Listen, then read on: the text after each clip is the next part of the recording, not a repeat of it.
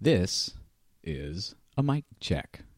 Cunning linguists love cunnilingus because cunning linguists have good tongues. Cunning linguists love cunnilingus because cunning linguists have good tongues.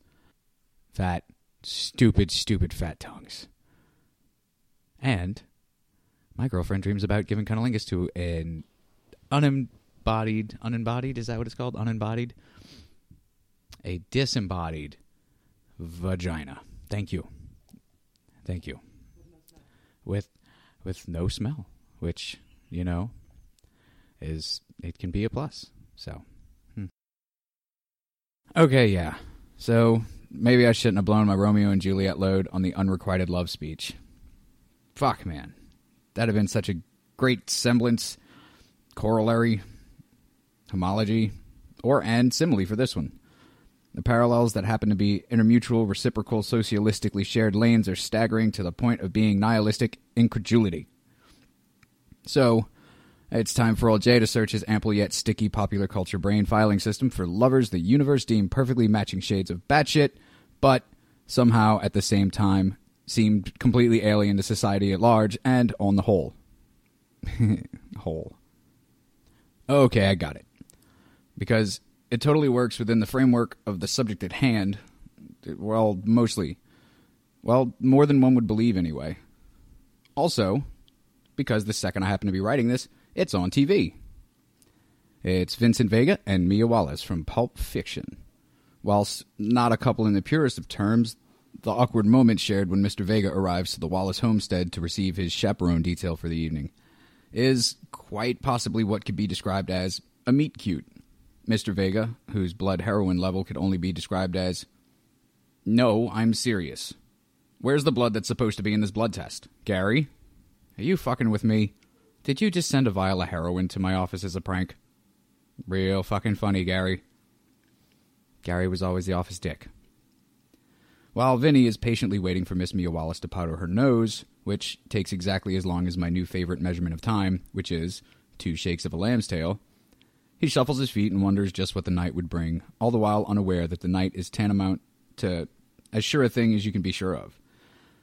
Jump to the awkward conversation after the pretentious ordering of a Martin and Lewis flavored $5 shake at the world famous Jack Rabbit Slims. That was clearly such a pretty goddamn good fucking milkshake that not dancing like the coolest of cool was absolutely just not an option. Smash cut to an indeterminate time later in the evening where the dynamic dancing duo donning the wrong trench coat and what can only be described as a closeted gay man's utmost respect for an amazing dancer, respectively, giggle tango through the door as an awkward silence ensues. Vinny, sensing the butter knifeable sexual tension, yet still remembering his obligation to the code of conduct of conniving con men, takes leave to the nearest washroom basin for a face to face with himself, as a cooler head insists a hasty retreat and a little self gratification in the form of a bit of the old, How do you do, right hand? Oh, me? How about you stop talking and do your thankless fucking dirty job? Meanwhile, back on the couch as Urge Overkill sings of Lady Puberty, Miss Mia Wallace lights up a tasty red apple. But notices something a tad more intriguing left in a place that only a professional hitman would dare leave a bag of high grade Pepsi Challenge winning heroin. Thinking to herself, Self, how lucky could you possibly be tonight? First, you win a dance competition. Now, someone else's bag of mystery powder that I can only assume is cocaine. Lucky day. I should play the lottery. She then proceeds to inhale a baby's arm worth of what she will soon be aware is heroin.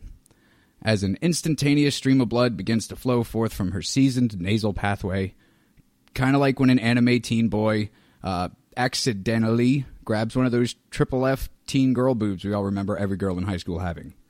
Well, except the one girl with glasses, who, although being the same age as everybody else, kind of looked like she was seven. She sure had the hardest time keeping her panties covered, though. High school is a strange, glorious time of life. This story, or rambling nonsense as it may be, will be continued in uh, the next. Uh, hmm.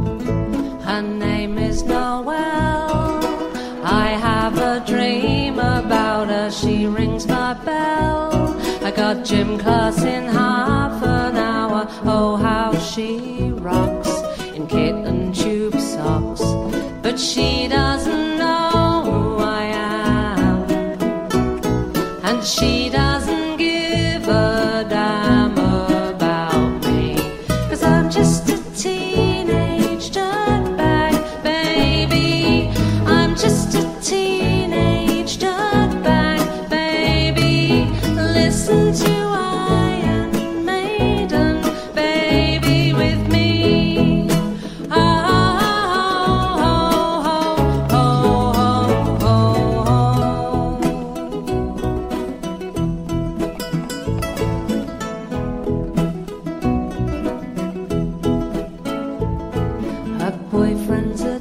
Ta-da! He brings a Indeed. So yeah, man. You know, like I was saying, um, until we can maybe uh, hit our hopefully many many listeners up for a couple of bucks one day, I will. Uh, I'll send you that microphone so we can get you off the uh, off the phone, basically.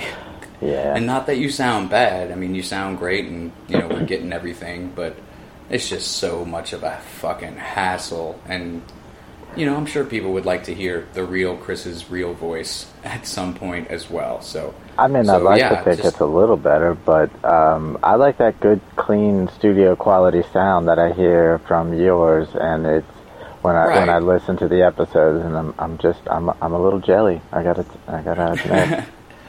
Well, uh, since you'll be home on the 10th, just yeah, just fucking email me your uh, the address you're gonna be at, and I will fucking send that shit out there, and we'll get this shit going good. Woohoo! Good, good. Tampa Rib Fest, So- baby.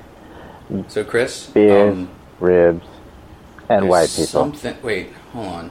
There was something that I had a message for you. Um, It was. Wait, no, like this. Hmm. Because somebody, you know, messaged me earlier on Facebook, and they were like, "Hey, tell Chris." Something And uh, I mean, I'm sure I could look it up, but I mean, you know, you and I are talking on the phone, and and she, you know, I'm using the computer for Audacity and stuff. Oh, I know. I remember. I remember. I remember.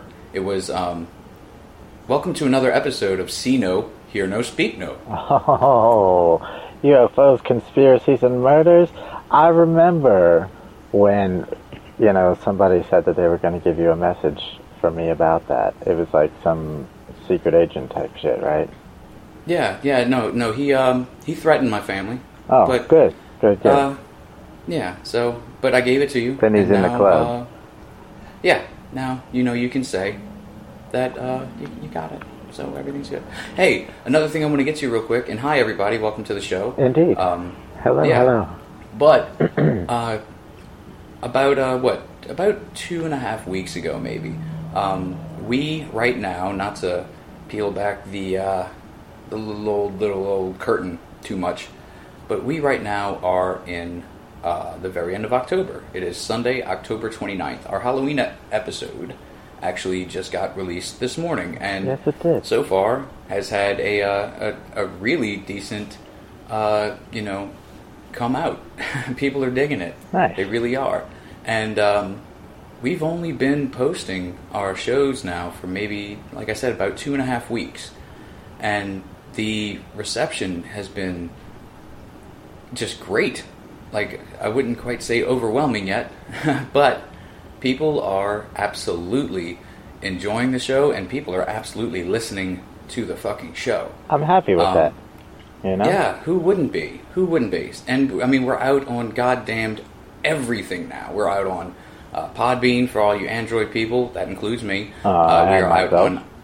Yeah, yeah, we're out on iTunes now, uh, which took a little finagling because I had to fucking please the goddamn Apple gods.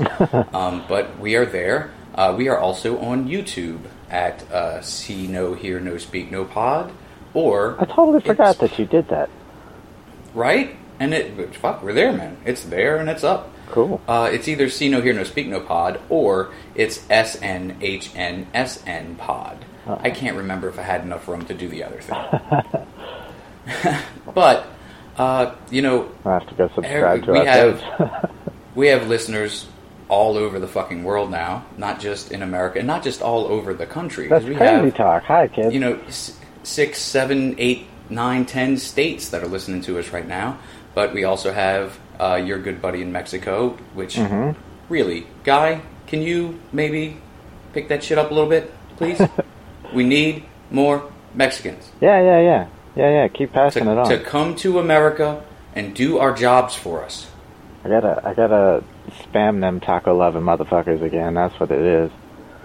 That's right. That's what it is. They're all But- busy with like jobs and shit. They're all like fucking lawyers and fashion designers and goddamn uh, uh, graphic artists and all kinds of shit like that. These mother- Okay, Motherfuckers I'm impressed, Chris. no, God. I, it has nothing to do with it. I'm just saying that they they they do stuff and they do a hell of a lot more in a day than I do. I'm sure.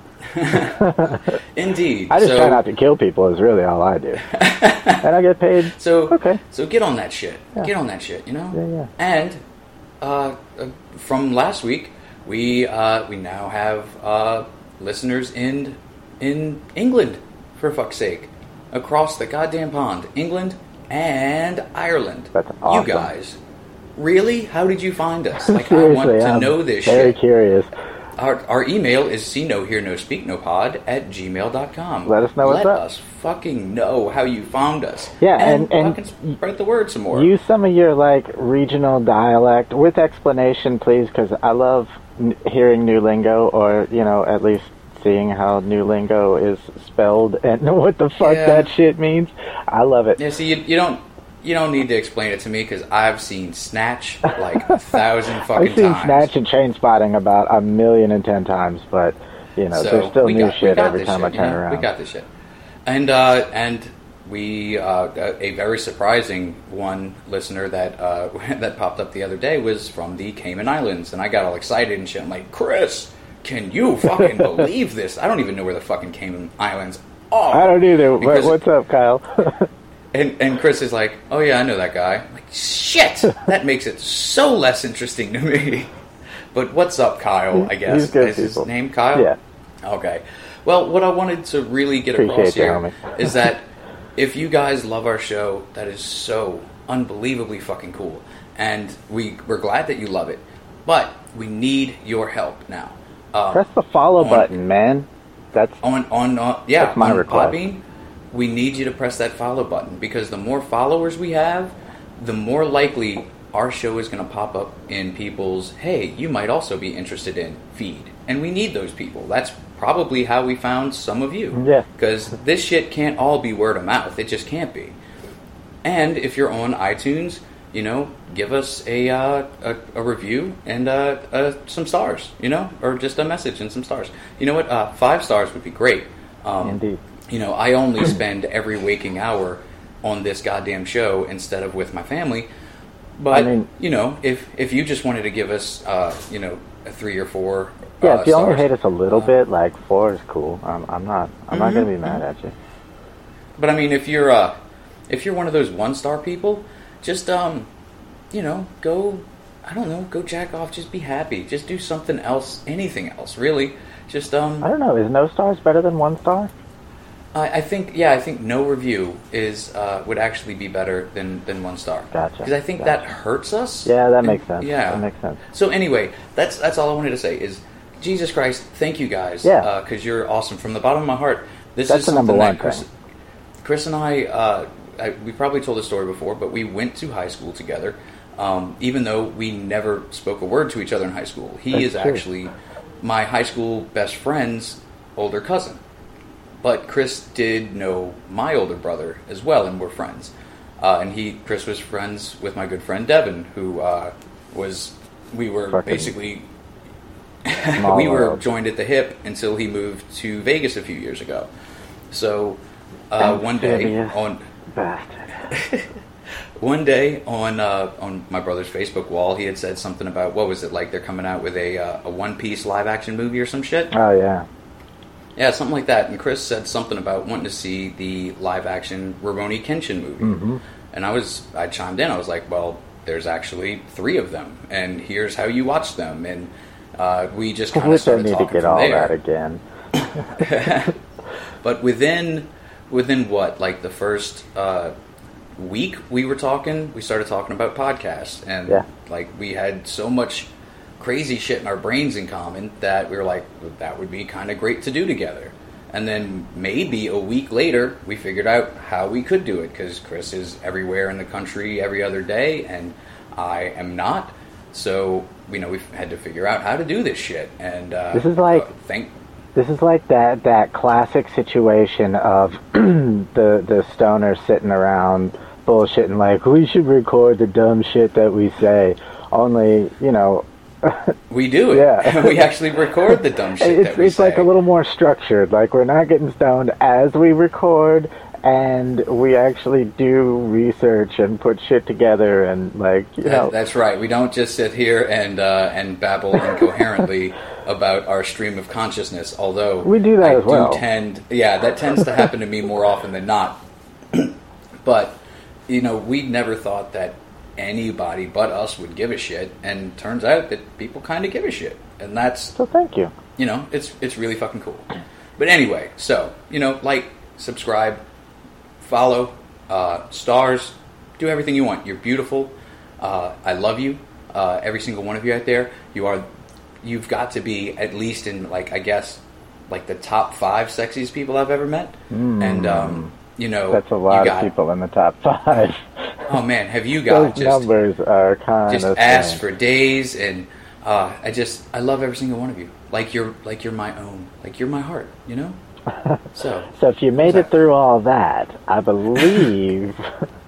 wait wait wait I got one more thing I got one more quick quick quick quick quick quick thing uh, today is my childhood best friend Johnny's uh, girlfriend's birthday she's a, a good friend of mine as well her name is uh, uh, Mackenzie uh, Mervin sorry Her name is I call her Brain Ken- Fart Mackenzie. I call her Kenzie. So thinking Mackenzie, and then, uh, well, she knows this because I had to ask her, but I was like, uh, yeah, I don't know your last name. Or is her middle name Brain Fart? Um, no, her middle name is Leah. Oh. Oh wait, shit. I'm gonna beat that out because, uh, you know, Don't and dig then now more her, of a hole. Hi, Mackenzie. Happy birthday. N- now her social security number is. Um, but anyway, so yeah, uh, Kenzie Mervin, uh, happy 27th fucking birthday. Uh, enjoy your last three years of being a cool, young, hip person because it goes quick. Not only does it go quick, it hurts like fucking hell once it's gone. Oh, does it? Does it ever? Oh, it does ever. So, back to the show at hand because um, I told Chris something earlier. He's we've been really fucking good. We have been keeping completely to not telling each other what the fuck the episode's about. Yeah. So, Yeah. I all I told Chris I'm was uh, completely in the dark. yeah. And uh, this episode kind of goes out to uh, our new UK listeners because I, Jesus Christ, that shocked the fuck out of me. He I got excited. Thank I you, guys. really, really, really excited. and, so and like at least a three quarter chub. So you can pat Um, yourselves on the back for that, UK. let's let's say let's say nine tenths. Oh. because it was more than three quarters. You know, Oof, you know what I mean? man. All It right. was- Yeah, yeah. that's that's you know, impressive. it was good. It it felt good. It feels good, Okay. and it looks good. Wow. Keep that flagpole going up. So I told Chris because you know how whoever's not doing the topic has a little something to do. Um, so I told him the that the place and the year. But I was going over all my uh, my research today, and this looks like it's going to turn out to be. Guess what, everybody? That's right. It's Jason's very first two-parter episode. Dos. Yeah! Yeah. Clap, clap, clap, clap, clap. So, Ni. the place. I don't know how to say two in any other language. Uh, I only got three. Lo- the, the place is London, England. The time period. The late 70s. It's time for my corner. It's going to be a little Ah. quickie, quickie, like a 10 minute session on your uh, lunch break at work on top of the fucking shelf in the back room with like pens falling on your head and stuff. Even though I've never Hmm. personally worked in a cubicle, I think that would destroy my soul because I'm an artist and we Well, don't I mean, do as- that.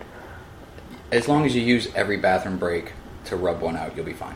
Well, I mean, you know, rub one out or. And then mind. Jackson Pollock the inside of that goddamn stall. Poop emoji. Go. All right.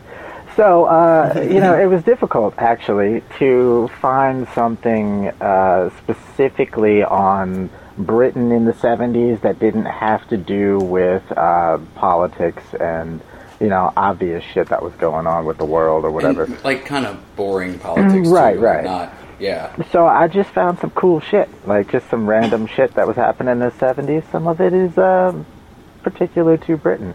So we Awesome. we had uh, Pong. Pong came out in 1975, uh, followed by the very first console uh, in 1977. Atari dropped that bomb on the world. Thank you, Japan. And Which uh, Atari was it? what do you mean? Like which uh, version? 20, 26? Ah. Would have had to be 16. Some. I, and you know what? Man, Japan. Japan didn't make the Atari.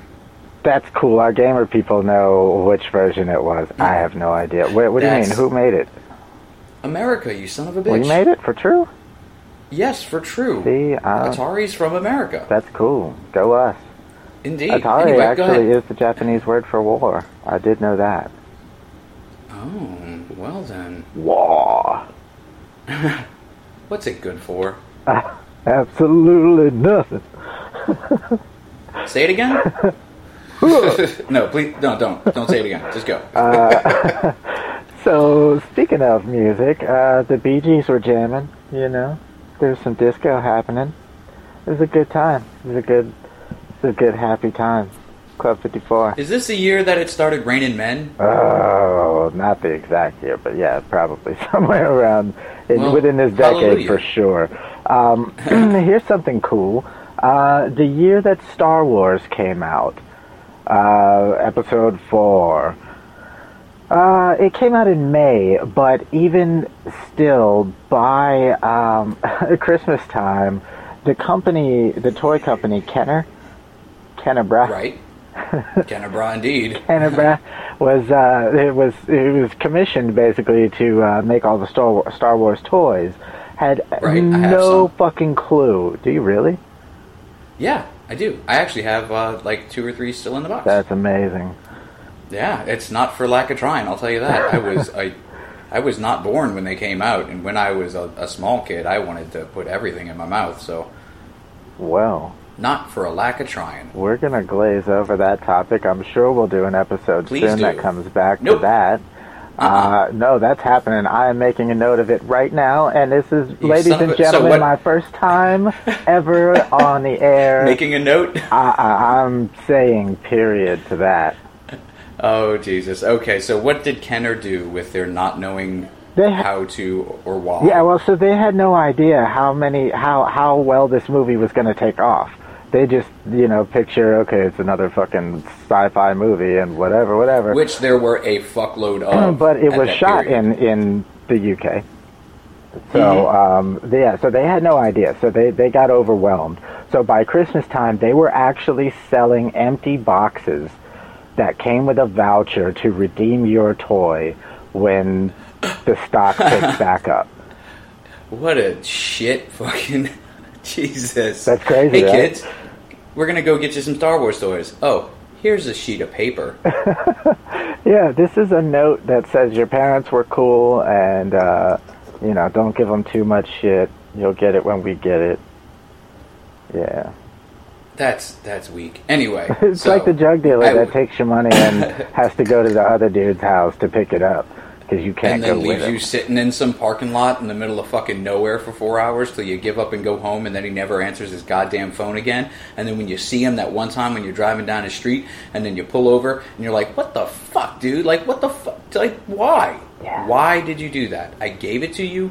You left. You said you were going to be right back. You weren't." And and then he's oh you excuse excuse excuse and you're like well you better watch your fucking back Yep. because uh, you know that was that's money that I can't afford to have you fucking putting up your whatever and then and then you start driving away and he like lifts up his shirt to show you the gun that's in his waistband and then you go home and you cry a little Exactly. That is exa- precisely the situation that, uh, that that that's going on here. That's it. That's what they did. to poor, innocent, defenseless children that just wanted some fucking. Star Wars action figures, man. That's right. Complete and utter nerdy children. Yep. Kenner, bruh. What you gonna do? fucking, fucking Kenner, bro. what you gonna Dude, when do? I when I was a kid and I saw like you know Kenner, like the stamp on the toys and on the boxes and shit, Mm-hmm. I swear to God, I thought that a factory in my hometown had made all the Star Wars. Did you toys. feel a little pride? A little bit, yeah. Yeah. I was like, wow. I, well, no, you know, I, I actually kind of thought that uh, every place had their own toy company, and like, All right. You know, like there was like a, a New Orleans So- uh, Star Wars toys. Where is like a- Mattel? uh, it's in Mattel, Ohio. Oh, uh, yeah. There's, there's just that makes sense. There's a lot of weird things in Ohio. There's a lot of strange things about Ohio. We, we won't go Yeah, like Ohio. I pass through there a lot. We won't go through that. it's gonna be, it's gonna go all Road Warrior on you next time you're there. it very well might. You're gonna have a bunch of uh, hooligans on bikes swinging chains and shit at you. it's Well, gonna be great. they're gonna be on snow. Uh, fucking what? What are the what? What the fuck are those things called? Yeah, Or, those things. Uh, yeah, because it's Yeah. cold as shit up here. I'm in Kentucky right now, and it's it's in the 30s. Well, it's probably the low the low low 40s right now. But It's um, kind of cold as shit down here right now, which is weird because it literally just got cold this week, and uh, it's uh, it's chilly out. Uh, So anyway, uh, we're we're we're vamping a little bit too much here. I got a lot of information to get to. So, Oh. what happens after Kenner? Oh yeah. Okay. So um, at its peak, the British Empire was uh, covered 20% of the Earth's surface, with a quarter of its population. That is not surprising if you uh, stayed awake in history class at all. No, but that's that's still that's massive. That's those are cool numbers. yeah, it's massive Um, because the British were terrible. right. So Notice I said were were. there is no point on the island that isn't 75 miles or 121 kilometers from the sea. I Wow. that was kind of cool. I I mean I knew that England was you know not the biggest uh, you know landmass, but wow, that's uh that really puts it into perspective how fucking tiny that really is. Yeah, it's not big at all. That that's that's super tiny. Uh, I mean, that's an hour and a half drive. That's Indeed. That's nothing.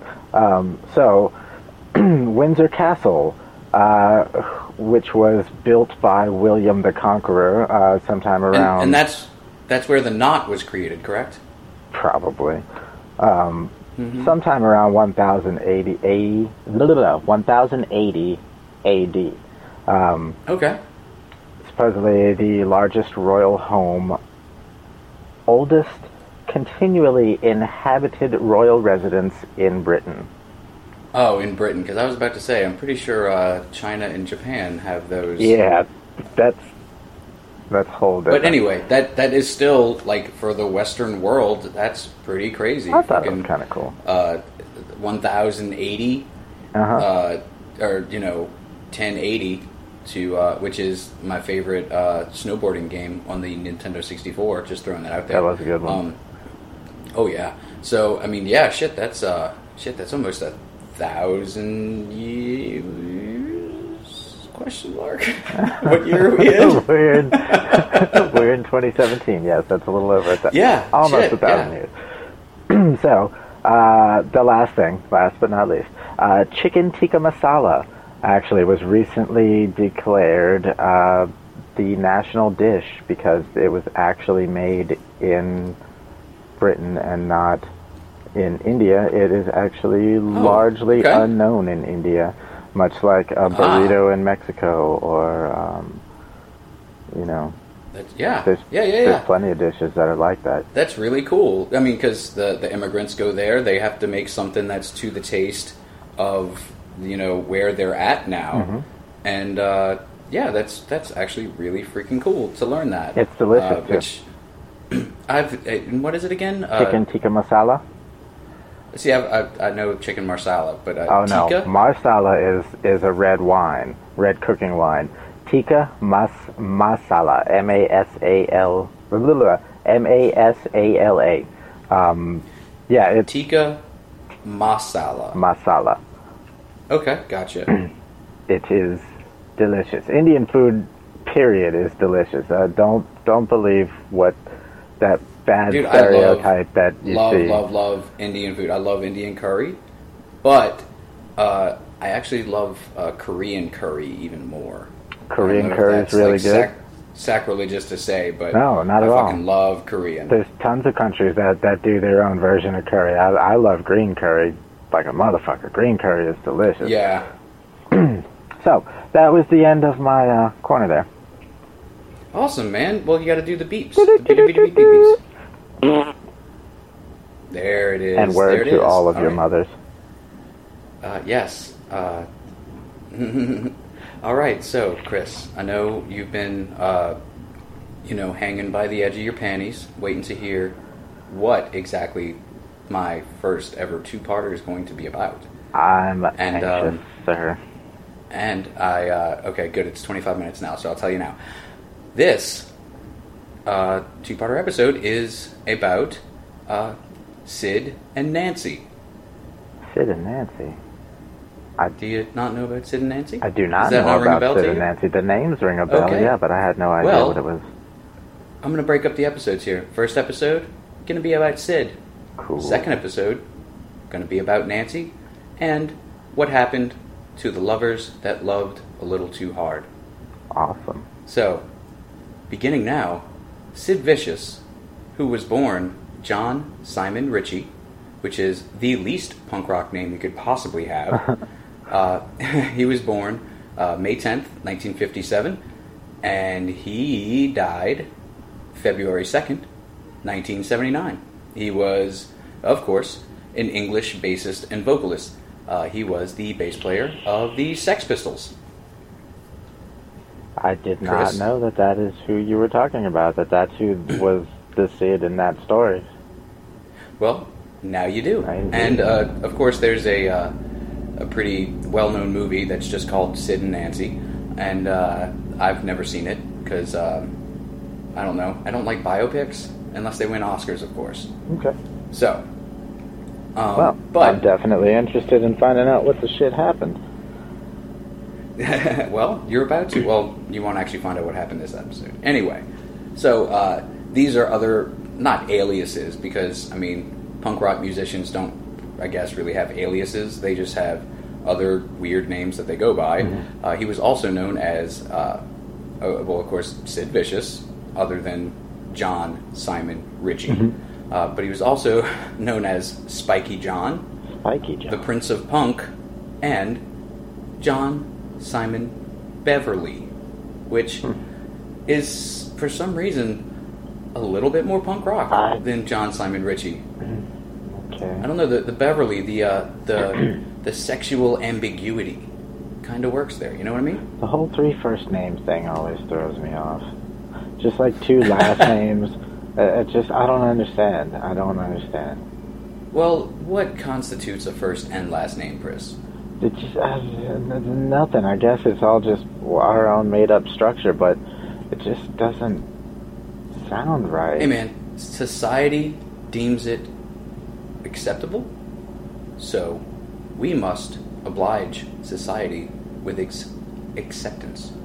I, I mean, I guess if you want to Anyway, call your kid so- Wilson Johnson, you go right on ahead. Just, I always wanted to name my kid Darby Crash Rambo because Darby Crash was my favorite punk rocker, and I always loved the name Darby. And I thought that Crash would be a pretty fucking sweet middle name for a kid. And it's unisex. yeah. Anyway, so uh, Sid Vicious joined the uh, Sex Pistols in early 1977. Um, he replaced a dude named Glenn Matlock, uh, who had been the bass player. Um, he just kind of pissed off the rest of the group and got kicked out. Um, That's what punk But- rockers do, I hear. yeah, they they piss each other off and uh, go their own separate ways, basically. Uh, so, uh, well, Vicious was um, he. Well, there's no easy way to put this. Vicious was super, super, super, super duper into heroin. Okay, like so um, gross. like even like the super, super, super, super duper part that I just did. That's kind of understating it. like, dude was into shooting heroin into his veins like no one's business. And we'll get in uh, a little more with that in a bit. But um, due to his, uh, you know, intravenous drug use, uh, he was hop- hospitalized with hepatitis while this while the band was recording their only studio album. Which, uh, do you know the name of this? Their their one album that is the only one that you'll ever see as a studio released album. It's like a pink and green, and uh, I can picture it, but no, I have no idea what those words are. all right. Well, it's uh, never mind the Bollocks. Then I Uh, have no the idea what you're talking about. I, I'm not picturing that at all. I don't. Well, holy shit, Chris. Uh, get it. Listen to it on YouTube. Do whatever, dude. It's it's really not bad. It's like uh, I would describe it as uh, dirty, chaotic punk, but like dirty, chaotic, early, early punk. Because there's always a you know a fight between especially old school punkers of who created the punk rock sound. Was it uh, the Sex Pistols in England, or was it uh, the Ramones and the Velvet Underground in in America in New York? Um, but everybody kind of came out around the same time. You know what I mean? So, uh, but like the Ramones had that like kind of surfer dude, like party time punk sound. Yeah. And the Sex Pistols, I mean, you said, you know, there was a bunch of, you know, boring ass political shit going on in England at, at the time. And they were the, the, I, I don't even want to say they were the Rage Against the Machine of the day because they really fucking weren't. But they were into, you know, being socially conscious and their songs reflected that. And they were angry and their songs reflected that as well. So, uh, yeah, never mind the Bollocks. Here's the Sex Pistols. is a it's a really good album. I mean, every self-respecting heavy music listener could do to at least listen through it because everybody who plays with a distortion pedal today was influenced by that album. All right. So, um, I guess I'll. but since then. since he was in the hospital with uh, with hepatitis, um, basically all of his uh, bass parts were played by the guitar player. Um, well, that's not the only reason why. Another reason why is because uh, Sid Vicious was kind of a terrible bass player. yeah. So um, he's just more and- of a more of a personality and uh, It, and and we'll get into that a little later too. Is and yes, he was uh, like he was the personification of like gutter punk punk rock in England. Like he was, and he was actually planned to be the face of the band until um, Johnny Rotten came along, and he just he just had like the outward personality that your front man should have, you know. Right. Um, but that he only played bass on a partial song. He was only partially in one song from the album. So, yeah. but uh, but but he uh, is uh, well known. He's Oh yeah, yeah, yeah, yeah, yeah. But uh, Vicious, he he did appear as uh, a lead vocalist um, later on in his his short short career. Um, he sang some cover tracks uh, on the soundtrack to the great rock and Ro- the great rock and roll swindle, which sounds like a, a you know Rick roaring romping good time. Um, great rock and roll it- swindle. Okay. the Great Rock and Roll Swindle is a uh, it's a largely fictionalized documentary about the Sex Pistols, and uh, it was produced by their former manager uh, Malcolm McLaren and directed by fictionalized documentary. a, a largely fictionalized documentary. Okay. That's Uh, yeah, and uh, just to finish that off, it was directed by a dude named Julian Temple. Yeah, sorry about I don't that. know who either of those people are, or if I should care. So let's go back to Baby Vicious. Um, he was born John Simon Ritchie, like I said, on May tenth, nineteen fifty-seven, in Lewisham, uh, which is in it's in London. So I'm guessing that's like a uh, you know a suburb of London or whatever. Uh, to John and Anne Ritchie. His mom dropped out of school uh, because she was dumb. Um, well, okay, maybe that's not fair. She ju- she didn't do well in school, so she dropped out. Gotcha. Lack of academic acce- uh, success is how this puts it. But I mean, you know, whatever. I'm not going to judge. Um, so when, after she dropped out, she uh, went to join the Royal Air Force, and that's where she met her husband to be, uh, who is uh, Richie's father, a guardsman at Buckingham Palace, and a semi-professional trombone player on the London jazz scene. Well, then. So, right? Yeah. So, uh, you know, everything's everything's coming up, Sid. sounds like music everything. is in the blood. It's all. It's all. So shortly after uh, Vicious's birth, um, Sid and his mom moved to Ibiza, which do you know where that is? Isn't that in like uh, Ibiza, really? Spain? I- Isn't that in, in Spain I or something? think it is. Ibiza. Um, if we're wrong, sorry guys. Uh, if somebody that listens in Ibiza wants to correct us, I've always Uh, wanted to go there. why don't you go fuck yourself and stop correcting people all the time? That's a really dick move. Chilling in rave country. So, um, while they were in Ibiza, uh, you know, Sid's dad was supposed to eventually fucking come join them. Um, and, you know, he was supposed to come and he was supposed to support them financially uh, in the meantime. Uh, but after the. They, he sent checks to them, right? Mhm. Well, uh, the first couple, uh, they were no good. oh, nice.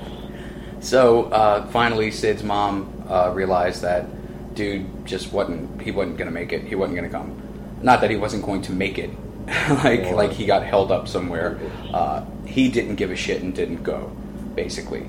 Um, so, uh, but Anne uh, later married Christopher Beverly in 1965. That's where the last name, uh, you know, John Simon Beverly comes from. Um, so uh, she married him in 65 before setting up a family home back in Kent, England. Uh, Richie took his stepfather's surname and was known as John Beverly. Um, well, now we have a little sadness. Uh, Christopher Beverly died six months later, oof, from cancer, and uh, by '68, uh, Vicious and his mom they were living in a, uh, a rented out flat in Tunbridge Wells, where he attended Sandown Court School. Um, so they they make that sound like that's not a good thing, or like maybe that's just like not a great thing. I wouldn't have So- any idea. I'm going to go ahead and, and say that that's like the uh, it's the shitty part of town, but it's like the safe area in the shitty part of town. But you it's know what I mean? still public school. Yeah, I mean, I went to public school, you son of a bitch, and so did you. I know. And it wasn't. yeah, and look at us now, kids. Ooh, go to college. Oh, Um, man. So in 1971, uh, he and his mom moved to Hackney, which is in East London, um, and he apparently had also spent some time living in Clevedon. That please, someone like I actually want to be corrected on this. C L E V E D O N, Clevedon, Clevedon? Yeah? Clevedon. That might be. Somerset. Um, so I mean, there's not like a ton about you know his bullshit life or whatever, but um, you know, it, that it, a dad that you know he came from his sperm. Uh, they moved. He was supposed to be supporting them. He, you know, apparently had a decent job if he was a fucking, uh, you know, one of those dudes, a Buckingham Palace guard. Um, and you know, he was a musical guy, played in jazz, trombone, and shit like that. Um, just sends them checks. And what's worse, Chris? Is it worse to send checks that are no good, or to just not send anything right away? Ah. how about a letter that explains the situation if you really are sincere about sending something? But that's the thing is, I don't think he was all. ever sincere. Nothing at all. so, yeah, nothing at all. Yeah. So that's better than sending bad checks. Yeah. Because couldn't she? Act, I mean, It makes you, I mean, I you guess, look like an asshole either way, but if you're sending Right. bad checks, you know better, and you're a double asshole. And she could be trying to cash bad checks, and then Uh, yeah. she could be arrested for trying to cash bad checks. yeah. So anyway, so No bueno. that dude, that dude's too good for them apparently. And then the dude that apparently was a good guy, or at least good enough for uh, Sid's mom to, you know, give him the dude's last name, he dies of cancer six months later. That's fucking crazy. Yeah, it's fucking crazy, and it's, I mean, it's kind of sad, you know. Yeah, I mean, uh, as how old was he at that time? Um, let's see. He was. This is in '71, and he was born in '57. Mm, So he was he was still a teenager. 14? Yeah, Yeah, that still, was still a teen. Yeah. So um, let's let's move on to uh, Sid, the kid that was a dick. Haha. You ready? Yeah. Uh, so I knew there was going to be first- a dick in this in this episode. There has There's a always. dick in every episode, Chris. I was just get waiting used to for it. it to pop up. The quicker you stop pointing it out, the quicker we can all be adults about it. Uh, that's not what this is about. No, we're not supposed to be adults. So, uh, uh, Vicious first met this dude named John Lydon in 1973. This is two years after they, you know, his mom moved and shit. Uh-huh. Uh, they both they were both students at uh, Hackney Technical College. Uh, Lydon describes Sid at this time as a David Bowie fan and a clothes hound. Okay. So, uh, if you see pictures of Sid Vicious with his pimply pale skin and crazy shitty hair and his lazily painted on fingernails, um, picturing him as like A clothes like hound. a cle- like a clean cut like clothes hound David Bowie fan is kind of silly to me, and I want to see pictures of that. I really do. I'm not. I'm not. I'm confused about this. Indeed, indeed, indeed. Um, so, uh, by the time he was 17, he he was hanging around London. Uh, one of his favorite spots was uh, this place called Malcolm McLaren and Vinnie Westwood's. Uh, it was then a little known clothing store. Hmm. Yeah, like uh, Westwood.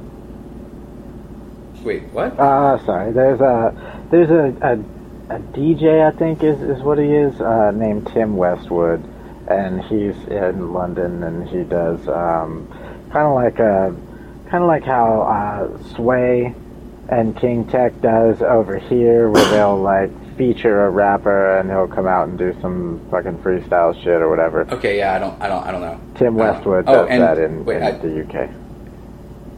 I mispronounced uh, Westwood's name. It's uh, Vivienne, not Vinny. Um, you know, sometimes sometimes your eyes, you know, they, you, your mouth gets a little little ahead of your eyes. Um, so he would hang out at this clothing store. Uh, oh, okay. So Malcolm McLaren and Vivienne Westwood owned the place because That's a little the place was called place was called all three capital letters sex, Nice. which you know that's where you know you, you hang out to. That's where so there things take place. he, he met uh, an American expat, uh, Chrissie Hynde. Uh, What the shit is an expat? An expatriate, like somebody that used to live in one country but now is a, a resident of the other. Is that what that, that that's what the word is for that? Yeah, yeah, that's that's that's the word. I thought a patriot was Um, just somebody who who like reps where they're from, like not like you know go going over to some other place and flying a different flag or whatever. But I just mean like somebody who loves their country, and and you know, I thought that's what a patriot was. I didn't know it had something to do with the fact that you. Well, that's different. Okay. Well, well, so why are you an expatriate if you live somewhere else? You can't still love your And I country? mean, I mean, I guess that you can still love your country or whatever, but that's just what they're fucking called, man. They're just called expatriate. E X P A T R I A T E. Expatriate. That's what. Oh, People that's are not like- even the word patriot. Oh, well, so you're the one that took I it didn't wrong. realize that. That's yeah, how I, it's said. yeah, I agree. I agree. so I think that that is some dumb fucker messing with the English language, and uh, I think he should be slapped. Whoever came up with that word. I mean, I hear you, I but agree. yeah, I mean, a, a, a shorthand people call them expats. That's like, uh, you know, if you're in the quarter walking around and uh, there's some dude that runs a bar and he's got a British fucking accent, he's an expat that lives here. It's it just has a harshness to it, like a I don't know. I, I, I mean, yeah, but okay. Anyway, that part's the expat thing. Okay, this chick was from fucking America. Okay, do you know the name Chrissie Hynde? I mean, you can't. You kind of should. Shit, why? Eh, well, because she she fucking formed the Pretenders, who were an amazingly influ. No, you don't know the Pretenders? I, oh, I know who they are. Okay. Anyway, um, so Chrissie Hynde, uh, she formed them, Mhm. um, Okay. and then uh, she was uh, she was five years older than uh, Sid was, but she tried and uh, failed to convince him to join her in a sham marriage. Oh, she, she likes could- the young D. so she could get a, uh, a work permit there. Um, What a shiesty hoe. Indeed. Um, hi- so Sid's buddy John, uh, John Lydon, uh, he nicknamed uh, Richie uh, Sid Vicious after his pet hamster, uh, Lydon's pet hamster Sid, um, which was which was named after Syd Barrett. Um, and then the reason he named him that is because the hamster Sid had bitten uh, Mr. Vicious, uh, eliciting Richie's response, Sid is really vicious. Ah, The animal, the animal was described at, by Lydon as the softest, furriest, weediest thing on earth. W E E D I E S T, thing on earth. I don't know what weediest means in a uh, a, a, a descriptor. Help us out Um, here. but um, so at at the time that this happened, uh, Sid was squatting with uh, with Lydon. Uh, John Joseph Wardle, who I guess also goes by Jah Wobble, J A H W O B B L E, Okay. which I think I think that should be my new nickname, and uh, John Gray, and uh, the all of them together were formerly known as the Four Johns. Wait, do you wobble Because- wobble or shake it shake it? Um, I mean, I, I kind of, I mean, really, it's more of a wobble shake it. I see. And and because this this squishy little hamster was an asshole on one day, they decided the asshole bit the asshole, so let's call the asshole by the asshole's name, right? That that's what happened. I guess, there? and, and and really, I mean, I guess it's more of uh, of uh, little Richie's uh, exclamation of, you know, oh shit, Sid sure is vicious. uh-huh. You know, because it bit him, and then he said that, and they were like, "Oh, ha, ha, Sid vicious. Uh, we're, we're all gonna laugh at the time that my fucking hamster made you cry." So, Like how we always like, you know how people would be like, "Oh, that's a fucking awesome band name." That's fucking. I get it. I get it. Let's call him a hamster. Cool. Mm. I'll never forget that. He is. He's forever a hamster to me now. Continue. absolutely, and why shouldn't he? be? If somebody is an artist out there and can draw Sid Vicious as a hamster, uh, we need that. Okay, and I have uh, I have one more little fact here about him. You know, uh, pre Sex Pistols that I found Hamster uh, boy. amusing. Um, according to Lydon, uh, he and Vicious would often uh, busk for money, which I guess uh, in England possibly means uh, perform for money. Oh. You know, like a street performer kind of Okay. thing.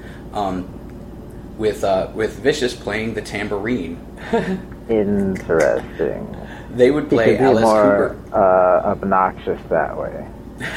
Exactly. That makes sense. That's a good. That's a good position for him.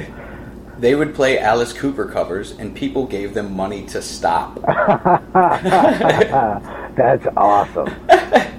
Um, once a man gave them, uh, this is in quotes because I don't know uh, British money at all, but once a man gave them three bob, which is apparently three shillings, uh, which is also 15 pence in decimal currency, Okay, and uh, they all danced. that sounds like um, Dude gave them like three bucks, and they all just started dancing. okay, that's um, that's pretty But- awesome though. But then we hear this part. Did he um, request the dancing? Like, did anybody have to show their so. dick or? I think he was like, I think he was like, shut the fuck up and I'll give you three dollars. And he gave them three dollars, and they were just super happy about it. I wonder how much heroin you could get for your cut in that. Shit, in the early seventies, Yeah. probably like like a ton and a half, Jesus. like a whole fucking buttload. Oh, that's so nasty, hamster boy. So, uh, but but you know, this sounds like all fun and games, you know, and uh, and it kind of is until someone loses an eye, at least. But there was a, a darker side. Is somebody to- gonna lose an eye? No, not yet. Oh, well, I mean, I don't know. I I genuinely have not read that far ahead. No, I'm joking. Um, so there was a uh, there was a darker side to Sid Vicious uh, that started to emerge around this time. Um, he assaulted uh, an NME, the letter N, the letter M, and the letter E, uh, journalist uh, named Nick Kent with a motorbike chain with help from Jaw Wobble. Ouchies. That's right. And then on another occasion at the Speakeasy, which was a London nightclub uh, that, you know, rock stars of the day would hang out at, uh, he threatened BBC DJ and Old Grey Whistle test presenter Bob Harris. What the fuck is that? I, I'm guessing Old Grey Whistle test presenter? Presenter. I thought you said prisoner. Or- no, no, no. Or Old Grey Whistle Test is probably the name of a show. Ah. and Bob Harris was the presenter. So he's like the host. such. Ah, Exactly.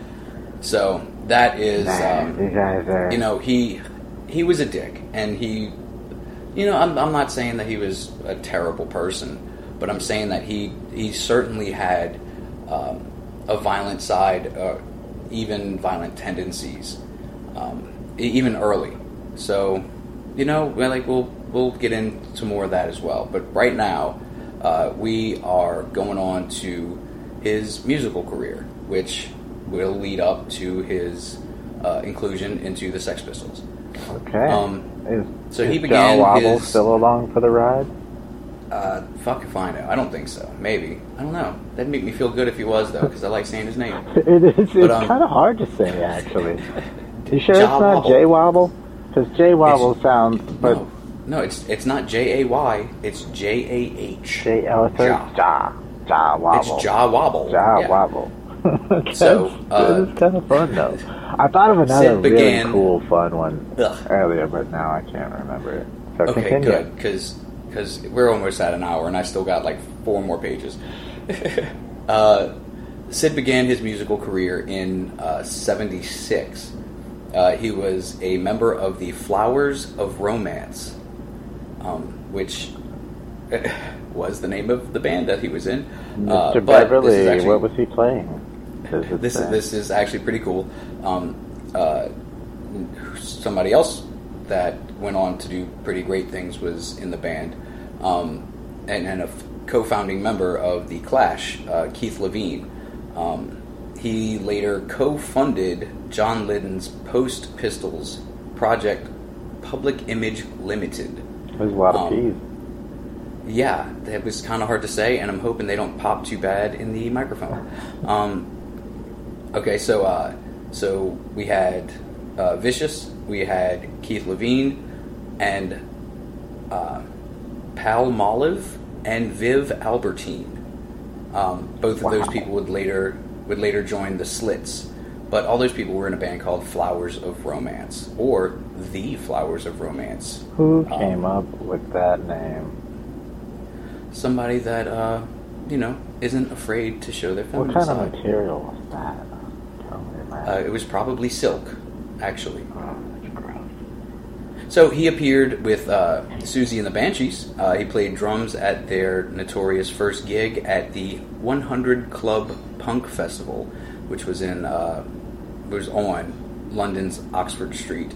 Um, and then also, according to members of the Damned, I don't know if you've ever heard of the Damned. They're, Negative. I mean, you've heard of Siouxsie and the Banshees, though, right? Negative. Holy shit, dude! I've got some listening for you before we record the second part of this. Mm, Um, so, according to members of the Damned, uh, Vicious had been considered, along with uh, Dave Vanian, V A N I A N, um, for the position of lead singer of the Damned, um, but Vicious failed to show up for the audition, which um, a heroin addict tends uh, to do. Yeah. I've heard the same he about later- crackheads. exactly.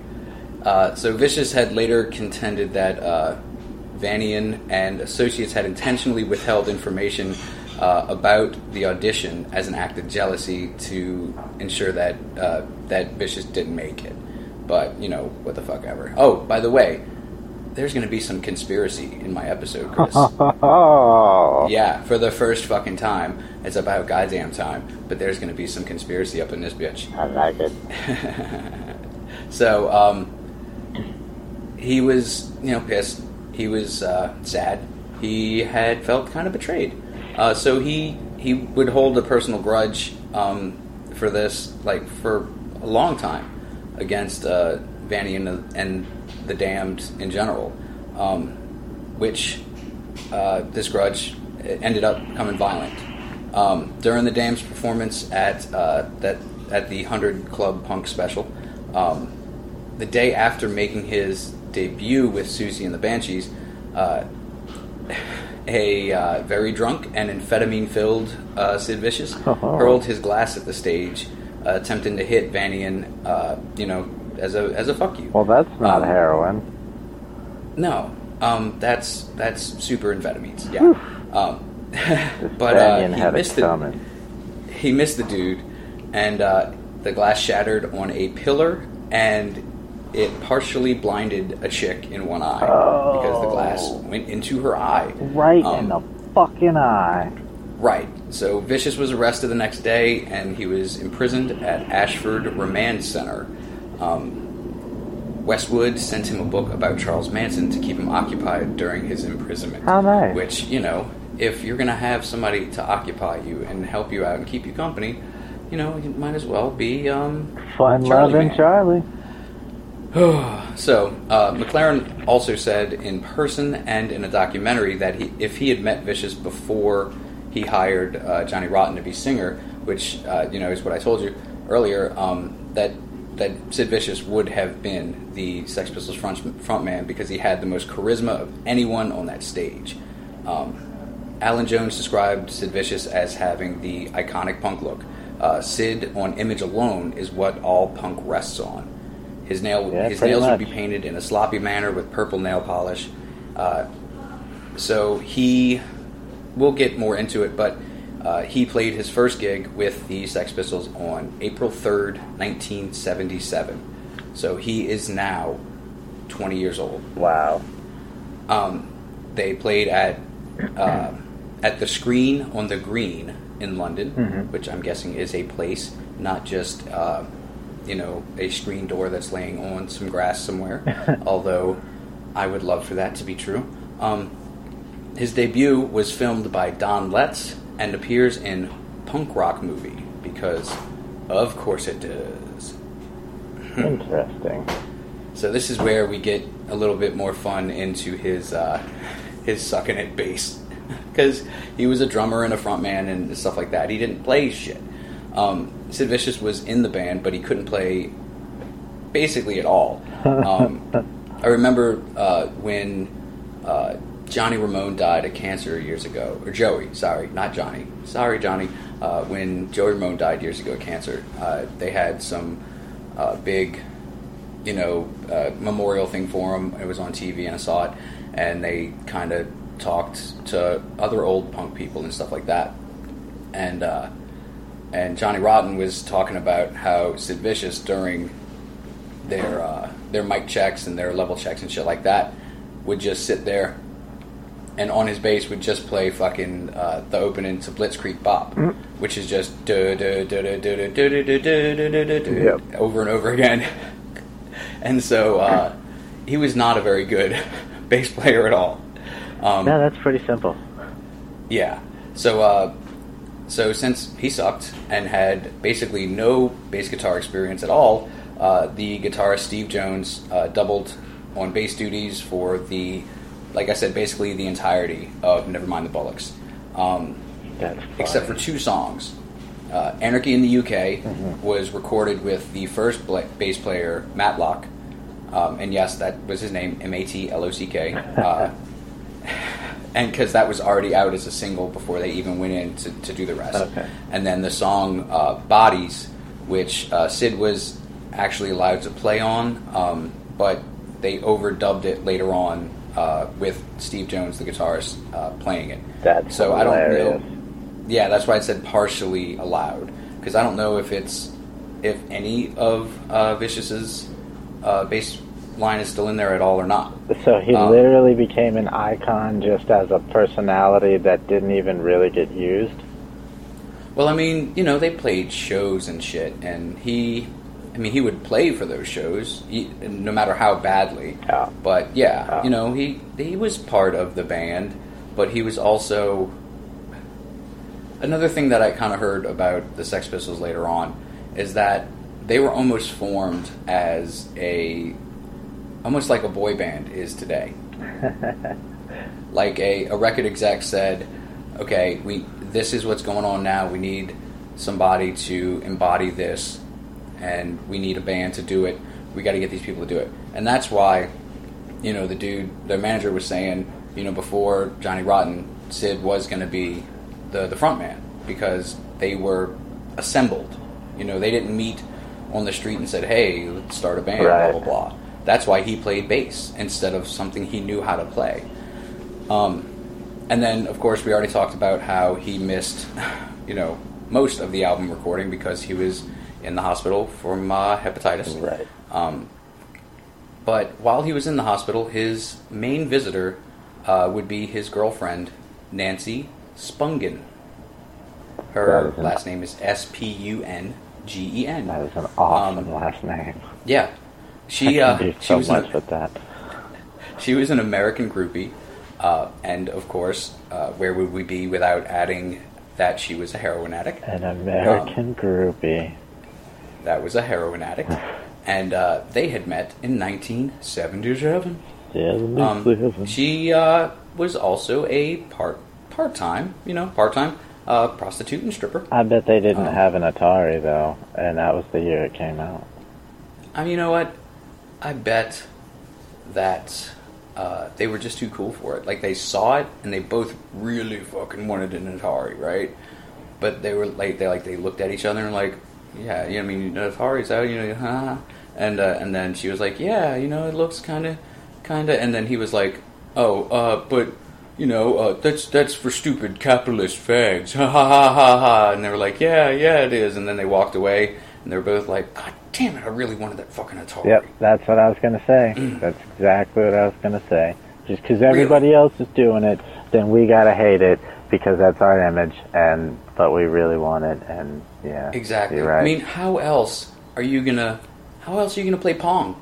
yeah, I mean, there there is no, there's no other way. I mean, I mean, uh, technically you could do it in the arcade, but all right, how are, how else are you gonna play as much Pong as the human body needs to survive without using your mortgage? I mean, at that day and age, that was a damn decent amount of pong. Oh, it was so much Pong. You know, I heard from my older brother that Pong, uh, the first game was free, but then the next one cost you. That's how they get you. Yeah, How they yeah, get it is. you. hmm so, uh, Bloodthirsty. th- there is um, there is kind of a, a, a rumor that uh, Nancy is the one that introduced Sid Vicious to heroin, uh, but he was already on tons of drugs when they met, um, and his mom is the one that supplied him the drugs, Huh. and these supplied drugs uh, would have and did include heroin. So Wow. uh, we can we cannot give her that credit. That is Um, awful, and unfortunately, nothing new in the world. Right, and and that's really that's fucking sad. Um, so this is just a, a fun little story about the Sex Pistols here. Um, on Christmas Day, 1977, uh, they played a matinee for the children of Huddersfield during uh, a fireman strike. Um, John Lydon, uh, he claimed in the documentary Nevermind the Baubles that uh, Sid needed a serious talking to beforehand because he wanted to be the hardcore, tough rocker bloke, and uh, that swearing wasn't tough. Wait, swearing and being tough wasn't the right way to get the message across to the children. Uh, Oh the recording of No, no. the recording of uh, Johnny Thunder's song "Born to Lose," which appears during this performance. Um, wait, "Born to Lose," which appears on Sid Sings, uh, which features uh, various vocals, was recording during this performance. Uh, when Johnny Rotten stepped off stage to pose as Father Christmas, uh, these were the Sex Pistols' last performance performances in England until the Filthy Lucre reunion tour of '96. So, um, so the only reason that Johnny Rotten stepped off stage uh, to do the, the Father Christmas shit is because they were afraid of what Sid Vicious would do if he couldn't do something else. Oh. so he jumped off and Sid uh, sang a song, which you know it was it was a neat little story about how he wanted to be punk rock, uh, no matter what, even during and especially when it wasn't the thing to do. So instead of uh, knowing that he's hyped up on amphetamines and whatever else, and letting him throw a glass at you on stage at a show, you just let, Let him him sing the fucking sake. song and be done with it. Yeah, I Just think that was a that was a good strategic move on his part.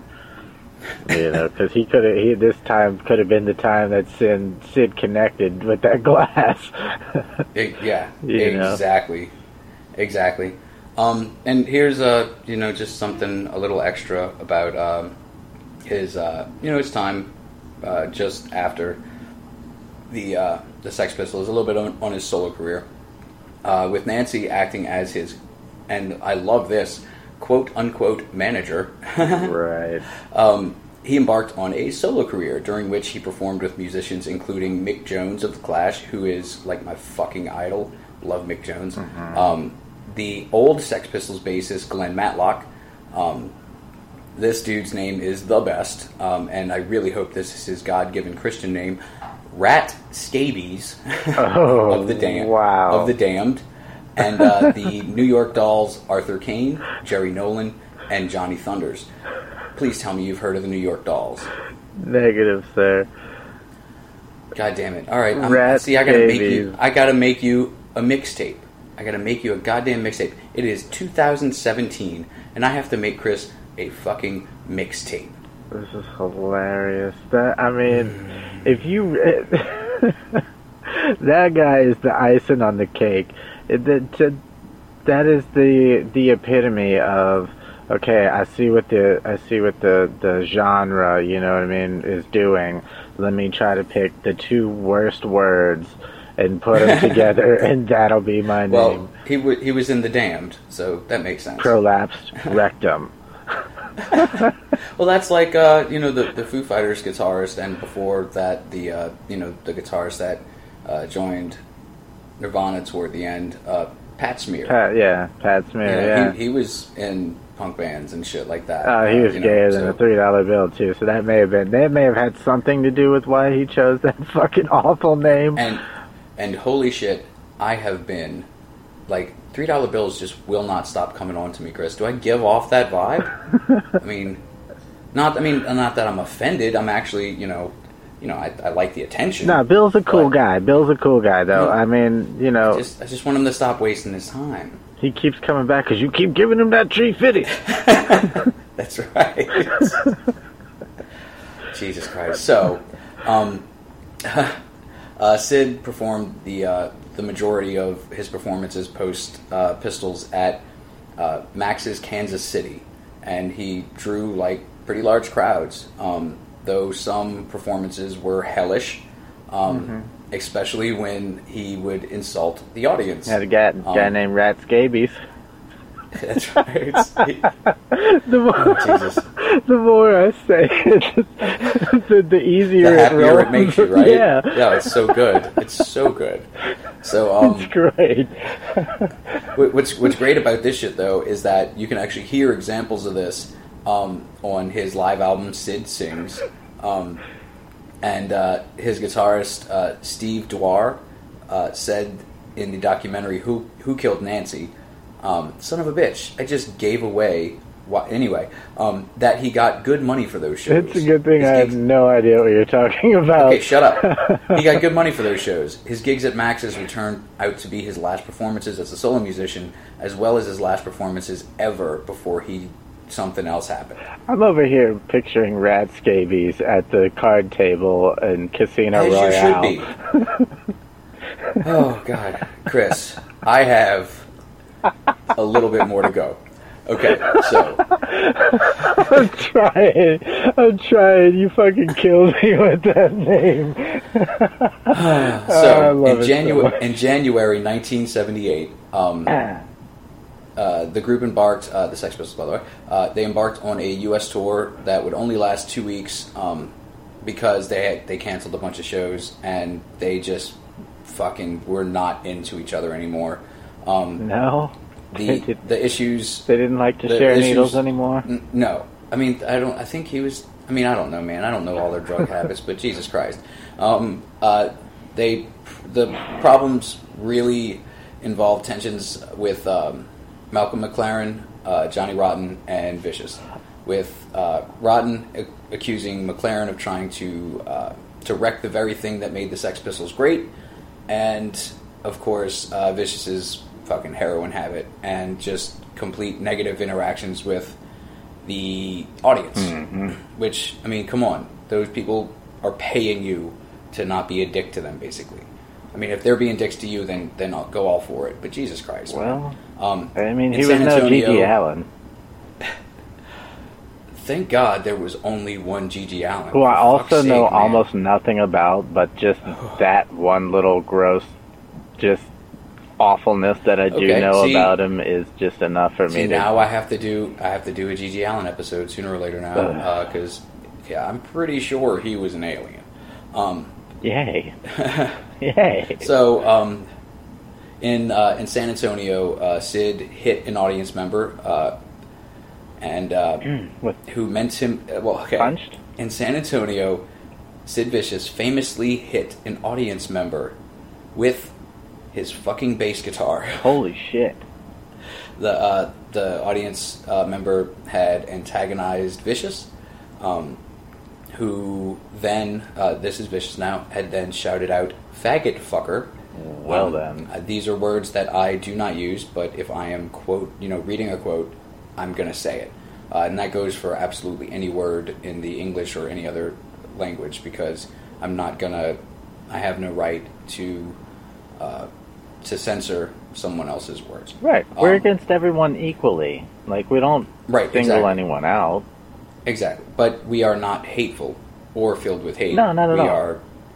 We, I mean, we're you know this is research. Uh, anyway, um, so he yelled what I just said uh, before hitting him, um, and then before the Sex Pistols took the stage of the Longhorn Ballroom in Dallas, um, he uh, Sid, while in heroin withdrawal, uh, carved the words "Give me a fix" into his chest with a razor. Ooh, Um, that's dedication autumn- right there. You gotta admire that's that. fucking scary. That's pain that he was in, like bad, ugh, pain. yeah. Um, in autumn of '77, uh, the Sex Pistols uh, went to perform the controversial song "Belsen Was a Gas," which, um, of course, is about uh, the Jews and Nazis. Oh. Um, they were going to perform it live for the first time. Um, the song was most likely uh, Sid Vicious's only contribution to the band at all while he was in it. Huh. Um, even though it was composed um, during his time uh, with uh, Flowers of Romance, uh, he uh, you know made it a Sex Pistol song. Um, But he wrote so- it though. and right, he he wrote it, um, and he would actually uh, go on to continue uh, playing it as well. Um, okay, so in in seven no, after the show at the Winterland in San Francisco, uh, which was released live uh, in '78. No, it was live at the Winterland in '78, and then that album was released in 2001.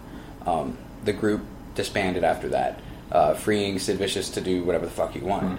Um, he Go and be awful somewhere else. as many people in his position would go ahead to do, he embarked on a path of destruction.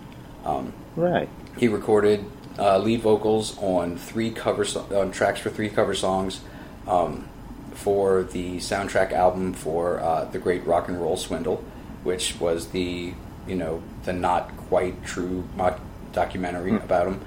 Uh, he did My Way, you know the Sinatra song. Um, he did Come On Everybody, which I don't know uh, who. I don't know who. Uh, he also did a song called Something Else. So, now uh, we get into a dun dun dun some crimes of Mr. Sid Vicious. On the morning of October 12th, 1978. Mm, no. No, we're not going to read this yet. Hold on. Let me uh, read through. da- da- da-. But I'm so nope. excited about the crimes. Too goddamned bad. We'll get to that uh, tomorrow. But right now, we'll talk about uh, his assaults, which are pretty fun. Okay. If you're not the person he assaulted. Fair enough. Um, I wonder if the guy that got hit with the bass guitar is still alive enough to say, you know, talk shit about him today. I don't know. Um, I mean, maybe we could try and find him and see if. Uh, I mean, you know, see if we can talk to him. He couldn't be that fucking old. He'd be like, you know, late fifties. Yeah, I'm curious what he what he said. Uh, Yeah. I bet. You know what? I bet if we tried hard enough, we could find him. Probably. Let's do it.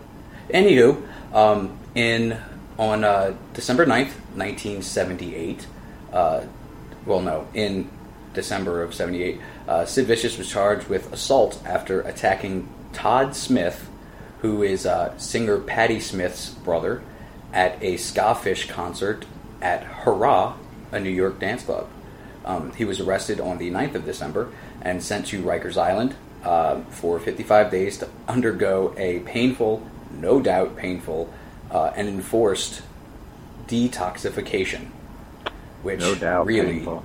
fuck man, like that shit would have sucked for him. Uh, but good, he was a dick. Um, he was released on bail uh, February 1st, 79. So he wasn't there very long at all. Uh, his bail was originally set at 50 grand, but it was lowered after court hearings and negotiations from his lawyer, Malcolm McLaren.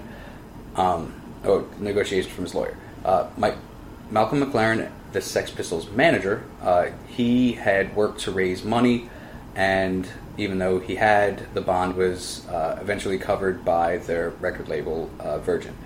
Um, and then, uh, this is a fun little uh, fact here. Uh, John Lydon has stated that Mick Jagger stepped in and paid for Vicious's lawyer, Huh. and has praised Jagger for never seeking any pu- publicity for it. No shit.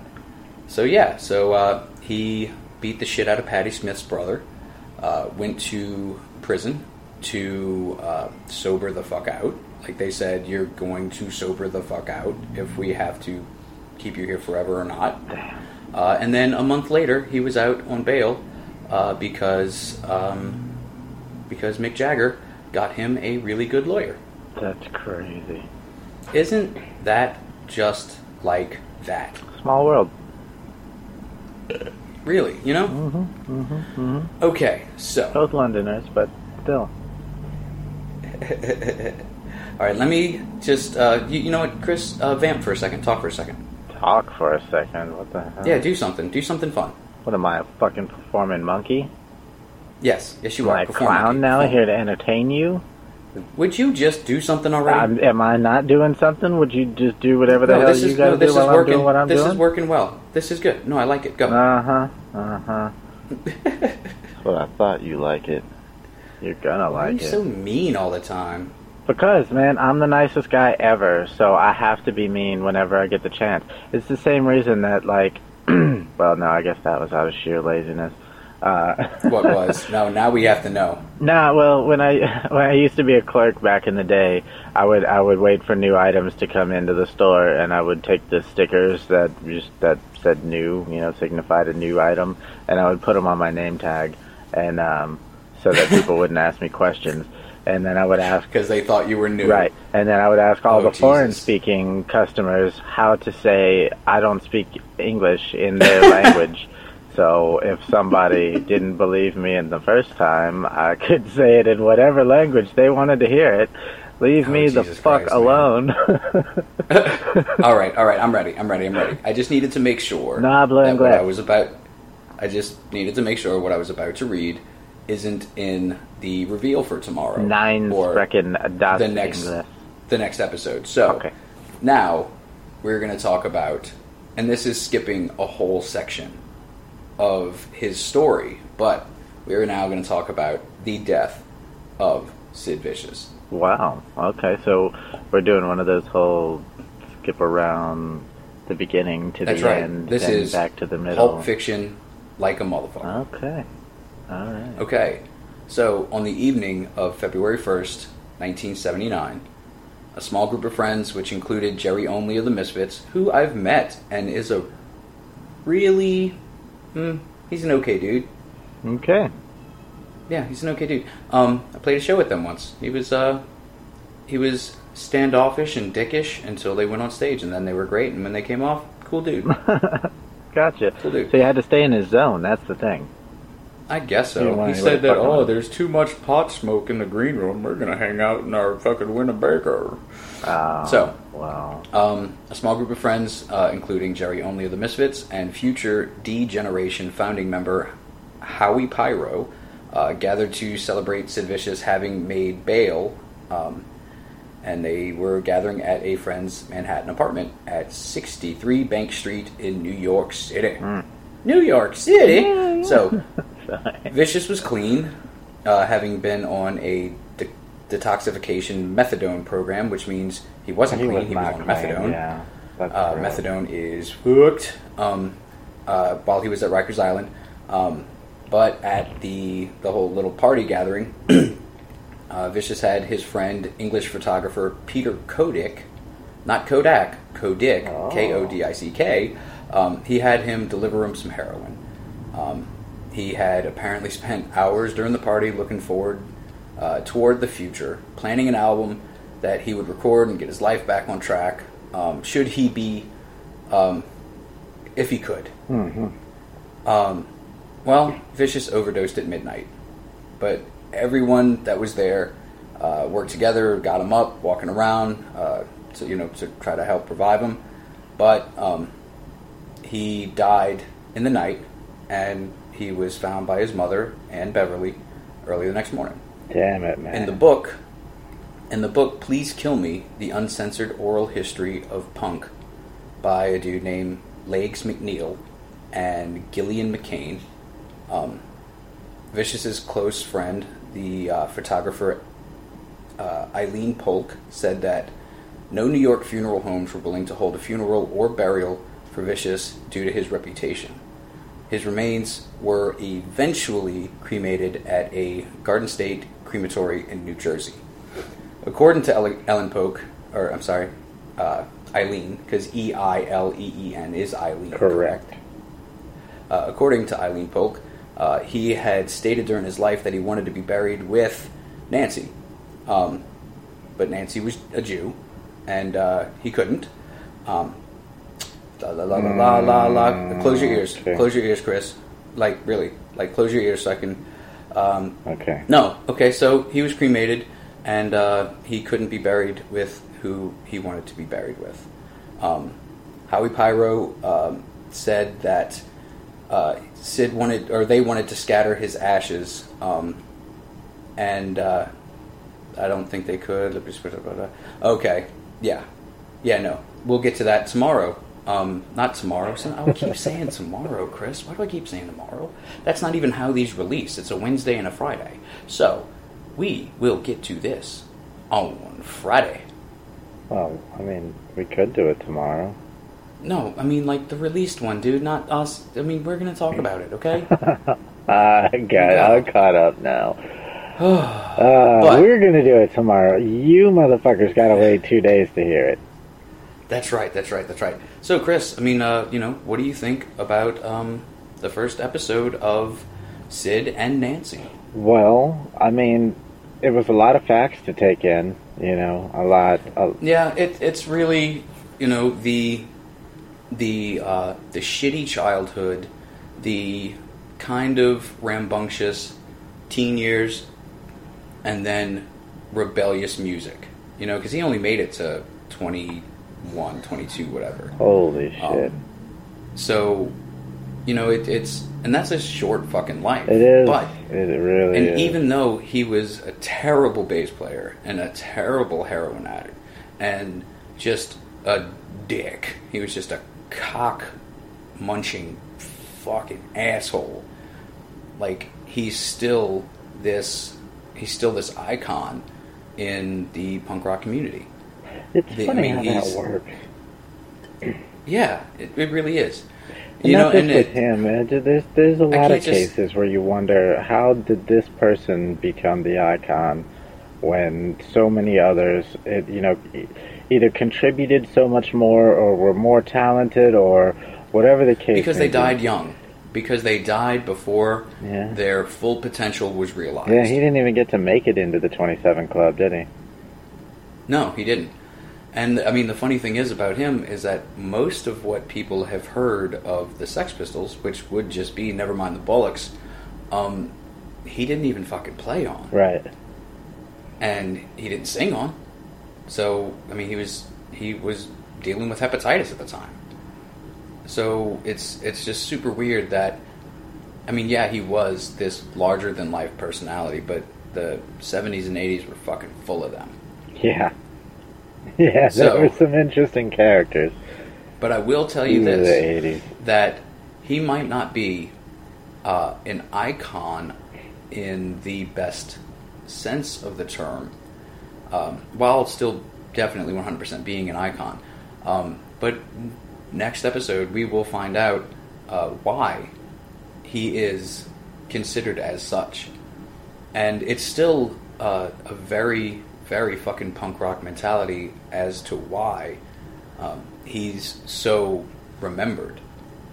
And uh, I will leave it at remembered and not add a descriptor to that word. I'm gonna look up the word, the, the definition for the word icon in that context, because like uh, to me, it, it, the way I'm, the way I'm, uh, I have always understood the word is like when you think of this genre or this topic or this subject, who or what is the first person that comes into your head? If that's what it is, then yeah, he's number one as far as people who Mhm. aren't into punk. People who are into punk obviously know a lot more about it to be able to say, well, no, this guy, Right, this guy, this guy. To say somebody that would influence their their listening choices or Right. things like that more more personally, yeah, I, I get that. right. I get the, that. the rest of the world that doesn't know that he's the face of it. Like, bam, there it is. That guy, the Right, Ramones, absolutely. you know, like just But this this might also be why uh, punk is still um, not not exactly feared uh, within the music community, but still um, super on the outskirts. well, it even definitely though, takes a quite a level of rebellion to uh, Yeah. to be down with that type of lifestyle or some of the choices that go along with it. Um, I'm I'm not saying anything against it. I'm I'm simply saying that you you you kind of have to you know a, a mohawk is is dedication. A faux hawk is vagina. You know. I I absolutely agree. Whenever I, I'm out and I got my mohawk up, and some dude with a fucking faux hawk comes up to me, it's like, "Nice hawk, man." Like, I just want to just grab him by the sack and just twist, and then just just pull, just. Because I'm like, no, no, no, no, no, no. You don't get to tell me No. that I have cool hair. Not at all. You don't. You don't have that right, buddy. Yep. Yeah. All right, well, Chris, we are we are very fast uh, coming up to the uh, hour and a half mark. So, right now, we are going to say thank you for listening to uh, another really fucking fun, informative, great episode of uh, of See No, Hear No, Speak No. Yeah, this one this one had a lot of fun stuff in it. Uh, oh, sorry, um, I missed my cue there. The, the UFOs, conspiracies, and murders uh, is what I was supposed to say, and Uh, and that email again is see no, hear no, speak no at email.com. If you want to yell at Chris for messing that up, totally please do. wow. Please do. But uh, we are going to cut this now because we still got a whole nother episode about this to bring you, uh, which will will bring you everything you need to know about Nancy Spungen and the conclusion to Spungen. what the fuck this is even about. Yeah, yeah, we haven't. Yeah, you you've done pretty well at structuring this to uh, to keep me blind as to what the hell this is really about. And you know already that I'm too lazy to go and find out myself, so I'm just gonna stew Absolutely. in my curiosity. And And uh, because I, 'cause I know Anxiety you don't it. have scruples, No. But I do know that you're just a lazy fuck. Yeah, So no, yeah. that'll work. That'll work. It works for me. I accidentally But- threw my scruples away in one of those situations where you know how when you get too stoned and you're like you're like eating something and then you go and throw your plate in the garbage and your napkin in the sink. It was like that. I lost my scruples and my marbles and and all of your fucks. oh yeah, I was gonna say a whole pocket full of fucks and two shits to go along with it. All right, Chris. So I will. Uh, I mean, we're going to stay on the phone because I like talking behind the backs of our listeners and just really just ream it into them real good, you know. Yeah, like So, uh, reporters do when they you yeah, know the credits exactly. are rolling. So, You're a dirty but I will say, thanks for listening. And three, Yeah, we love you guys. one, bye. Deuce. Come with me Tuesday, bring your ukulele. I'm just a teen